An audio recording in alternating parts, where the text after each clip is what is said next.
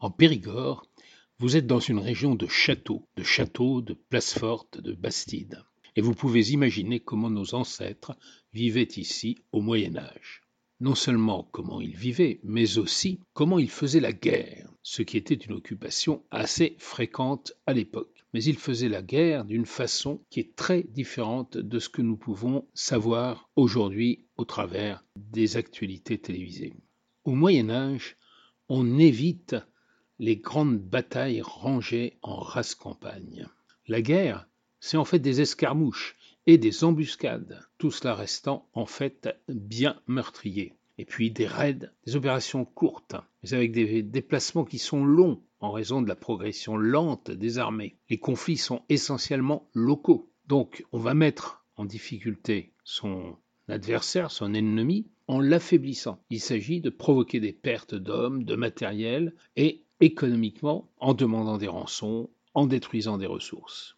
Donc on engendrait le plus possible la crainte, la terreur, on procède à des pillages, à des rapines, et bien entendu, c'est essentiellement les populations pauvres et innocentes qui vont en faire les frais. Une armée, à ce moment-là, c'est une combinaison de cavaliers et d'hommes à pied. Il n'y avait pas de cartes, et ceux qui commandaient utilisaient les espions pour connaître le terrain. L'autre aspect très important de la guerre, ce sont les sièges. La seule solution face à l'arrivée d'une armée, c'était de se retrancher dans une place forte et on organise de chaque côté le siège. C'est pour cela qu'à l'époque, les places fortes se prenaient, se reprenaient, et c'est ce qui s'est passé tout au long de la guerre de Cent Ans dans le Périgord. C'est ce qu'on appelait la guerre guerroyante. Et l'enjeu, c'était aussi de contrôler tout un fief. Imaginez donc les châteaux que vous visitez à la fois comme des lieux de résidence du seigneur, et plus le château est imposant, doté de moyens de défense, plus le seigneur affirme sa puissance, sa gloire, et en même temps un lieu militaire qui protégeait les biens et les habitants du fief. Les premiers châteaux n'étaient pas en pierre, c'étaient des tours en bois établis sur des collines, et on les protégeait par plusieurs palissades et des fossés. Bien entendu, euh, le bois appelait le feu, si bien que la pierre fut finalement utilisée, et ce sous l'impulsion des Normands. Les premiers donjons en pierre étaient carrés, ensuite on les a fait arrondis pour réduire les angles morts. Sous l'impulsion de Philippe Auguste en France, les châteaux devinrent de véritables forteresses. S'en emparer devenait très difficile, et c'est ainsi que se multiplièrent les sièges. On coupait le château de toute ressource, et les assiégés, le plus souvent, se rendaient. Cela dit, le château était conçu aussi pour garder suffisamment de ressources, et des sièges pouvaient durer des années. On assistait alors à la prise du château. Les héros de ces guerres, c'étaient les chevaliers, c'était l'élite de l'armée. Et en fait, euh, ces chevaliers combattaient essentiellement pour leur gloire personnelle. La victoire, c'était au second plan. C'est dans la deuxième moitié du XIe siècle que se constitue la chevalerie. Elle se développe au XIIe siècle et constitue une véritable catégorie sociale. En fait, le chevalier est socialement en dessous de la noblesse. Elle rassemble tous ceux qui n'ont ni la notoriété d'un lignage noble, ni la richesse d'un grand propriétaire terrien, ni le droit de ban d'un sire. En fait, être un chevalier, c'est être un homme qui n'est pas issu de la noblesse d'un point de vue héréditaire et qui ne possède pas spécialement de richesse. De plus, il n'a pas le pouvoir de convoquer des vassaux à son service, ni de commander, de contraindre de convoquer l'ost, c'est-à-dire le droit de ban. Cependant, un chevalier peut se procurer ses armes, l'armement caractéristique du chevalier qui est coûteux, et notamment la lance, l'épée, et il combat à cheval. Et c'est particulièrement cela qui marque son prestige. À la fin du XIIe siècle, les chevaliers seront de plus en plus associés à leur suzerain. Et c'est une évolution importante, parce que ça marque l'essor des châtelains soutenus par leurs chevaliers et qui concurrencent et affaiblissent le pouvoir royal. Au XIIIe siècle, la chevalerie va imposer sa prépondérance d'un point de vue militaire sur les champs de bataille. C'est l'élite de l'armée, un ordre militaire qui bâtit sa renommée sur ses exploits et sur ses victoires militaires. D'ailleurs, son action se révèle de plus en plus décisive lors des batailles. Les chansons de geste, qui sont très populaires au XIIIe siècle, glorifient les chevaliers et c'est là qu'ils deviennent et sont toujours de nos jours de véritables héros. Le déclin de la chevalerie accompagne un déclin dramatique du XIVe siècle, une pandémie mondiale de peste et un refroidissement climatique spectaculaire. La peste noire 1334 qui décime 30 à 50% de la population européenne. La paysannerie qui se soulève et qui revendique de l'égalité, c'est la grande jacquerie en France, révolte des paysans en Angleterre, guerre des paysans allemands, hussitisme à Prague. C'est alors que la noblesse aristocratique qui oppose à la crise de la fin du Moyen Âge, qui se profile une guerre qui durera cent ans. La bataille d'Azincourt, où la chevalerie française est mise en déroute par des soldats anglais inférieurs en nombre, est considérée comme la fin de l'ère de la chevalerie et le début de la suprématie des armes à distance sur la mêlée qui se renforcera avec l'invention des armes à feu. L'investissement se fait dans l'artillerie qui deviendra une spécialité française. L'éthique chevaleresque ne peut rien face aux boulets de canon auxquels aucune armure ne résiste et qui frappent au hasard sans la moindre considération pour la valeur individuelle. Mais revenons à la figure de ce héros, le chevalier. Guerrier de métier, sa vocation, c'est de servir. Il est lié par serment à son seigneur, un seigneur qui a bien compris la nécessité de s'attacher ses services. Et le chevalier est exempté de taxes. C'est une sacrée faveur à l'époque parce que le peuple est absolument accablé d'impôts à l'époque. Le chevalier est également nourri, logé au donjon du châtelain, et il a pour mission d'abord de défendre le fief des pillards et des voisins ambitieux. C'est son seigneur qui pourvoit ses besoins. Par contre, il se doit d'entretenir lui-même son équipement et il doit être toujours prêt à en faire usage. Au XIIe siècle, le harnois du chevalier se compose d'une cotte de maille d'acier, le haubert, ouverte entre les cuisses pour monter à cheval, d'un écu, c'est-à-dire un grand bouclier de formes diverses, qui porte euh, parfois un signe qui permet de l'identifier, ça deviendra le blason, et un homme à ventaille, à visière, casque fermé protégeant la tête et le visage. Il se bat à la lance avec laquelle il désarçonne ses adversaires lors du combat monté, et à l'épée.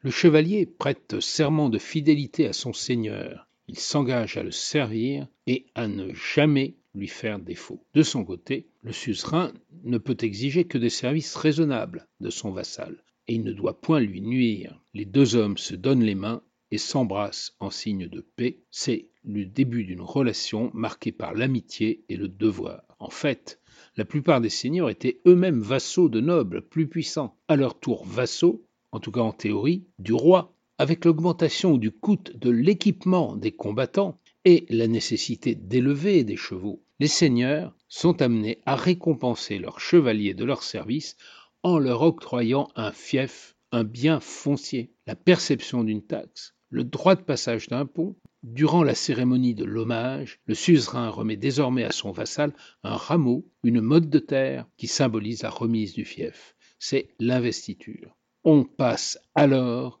de la vassalité à la féodalité. Ces nouveaux propriétaires fonciers surent tirer parti de leurs récentes conditions. Certains devinrent même à leur tour suzerains en prenant des vassaux. Comment se fait un chevalier? Dès son plus jeune âge, vers douze ans, il est envoyé comme page au château de son oncle, de son parrain ou du vassal de son père. Là, il sert à table, tranche les viandes, aide les domestiques, assiste au tournoi, côtoie d'autres jeunes gens de sa condition, s'applique à satisfaire son seigneur. À quinze ans, il devient écuyer. Il doit alors suivre son seigneur au combat, apprendre à monter à cheval, à combattre à la lance comme à l'épée. Il apprend à entretenir l'équipement du chevalier, et à en vêtir son maître, à l'épauler à la bataille. Enfin, si tout s'est bien passé, et si sa famille en a les moyens, car nombre d'écuyers resteront telle toute leur vie, il sera armé chevalier. D'abord païenne, la coutume de l'adoubement deviendra peu à peu une véritable cérémonie religieuse. Au XIIe siècle, elle est précédée d'une nuit de prière, la veillée, puis le damoiseau est purifié par un bain et assiste à la messe. Un prêtre bénit ses armes. Le futur chevalier promet de les utiliser pour la défense des églises et des démunis. Son parrain le frappe trois fois du plat de l'épée sur les épaules et prononce la formule rituelle Au nom de Dieu, de Saint Michel et de Saint Georges, je te fais chevalier. Parfois, le jeune homme reçoit la collée, une claque sur la nuque. Son parrain lui ceint alors l'épée, on lui passe son haubert et ses éperons. Il enfourche son cheval, et c'est le début des réjouissances, au cours desquelles le jeune chevalier doit montrer toute sa valeur. Certains partent en quête d'exploits et se livrent à une vie aventureuse, dans l'espoir d'acquérir fortune et renom. Finalement, passées les premières aventures de jeunesse, l'existence des chevaliers n'est pas bien tumultueuse.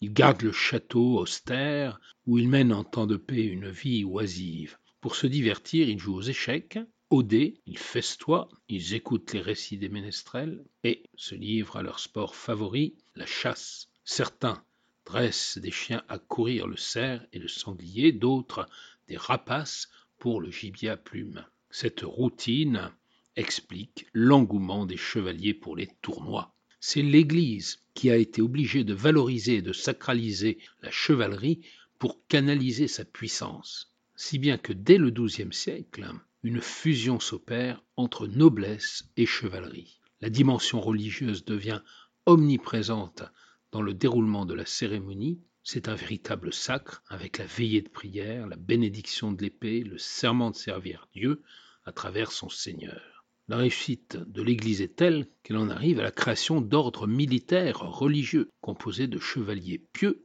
et dévoués au service de Dieu. Ces moines soldats combattent les païens, mais observent une règle stricte dérivée de la discipline monastique. Le plus célèbre, bien sûr, très présent en Périgord, c'est l'ordre du Temple.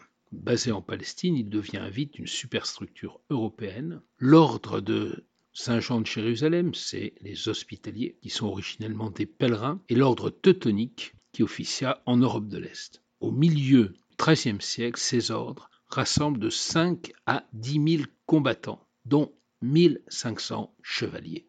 Revenons sur le champ de bataille. Au XIIe siècle, la chevalerie va se caractériser par un comportement de moins en moins meurtrier. On accorde merci à son adversaire si celui-ci se constitue prisonnier. Si on l'épargne et le vainqueur fait preuve de pitié, ce qui est une qualité chevaleresque, et d'une solidarité de classe. Il peut exiger alors une rançon, confisquer la monture ou les armes, ce qui constitue un butin de guerre. Faire prisonnier un comte ou un duc, voilà un espoir fantastique pour des chevaliers ordinaires, alors que tuer l'adversaire ne rapporterait rien. Pour résumer l'idéal chevaleresque, écoutons le roman en prose du XIIIe siècle Lancelot, qui nous dit On demandait aux chevaliers d'être débonnaires, sauf envers les félons, pitoyables pour les souffreteux, prêts à secourir les besogneux et à confondre les voleurs et les meurtriers. Bon juge, sans amour ni haine. Il devait protéger la Sainte Église. Ce n'est pas la fin de ces idéaux qui sonna le déclin de la chevalerie mais une invention funeste. L'arbalète, simple d'utilisation, elle permet à un paysan, avec quelques heures d'entraînement, de tuer un chevalier ayant consacré sa vie entière à guerroyer. Elle transperce les meilleures armures à une centaine de mètres. L'arbalète a été interdite d'abord par l'Église, car les lâches pourraient abattre les forts sans leur permettre de se défendre. Et pourtant, elle sera largement utilisée à partir du XIIIe siècle et remplacera les arcs en bois. La côte de maille est délaissée au profit de l'armure de plate, sorte de carapace composée de larges plaques de métal englobant tout le corps du soldat et parfois de son cheval. Mais ce harnois n'arrête pas les traits des arcs les plus puissants, ni plus tard les tirs d'armes à feu. L'arbalète remet également en cause la manière de combattre des chevaliers, et les champs de bataille deviennent des bains de sang. L'espérance de vie des chevaliers n'excède désormais plus trente ans. Mal employée, la chevalerie française subit de lourdes défaites face aux archers anglais comme à Crécy, Poitiers et Azincourt. Les arbalètes, vous en trouverez une collection extraordinaire au musée de la guerre du Moyen Âge du château de Castelnau. Le château de Castelnau sert d'écrin au musée de la guerre au Moyen Âge avec des collections constituées de plus de 250 pièces d'armes et d'armures anciennes, des épées, des arbalètes, des armes d'ast, des côtes de mailles et autres ribaudequins qui sont présentés dans les logis de la forteresse. Des animations rendent en plus très vivantes ces présentations. Une visite incomparable qui illustrera pour vous, pour les jeunes, toute cette période bien plus complexe que l'on imagine.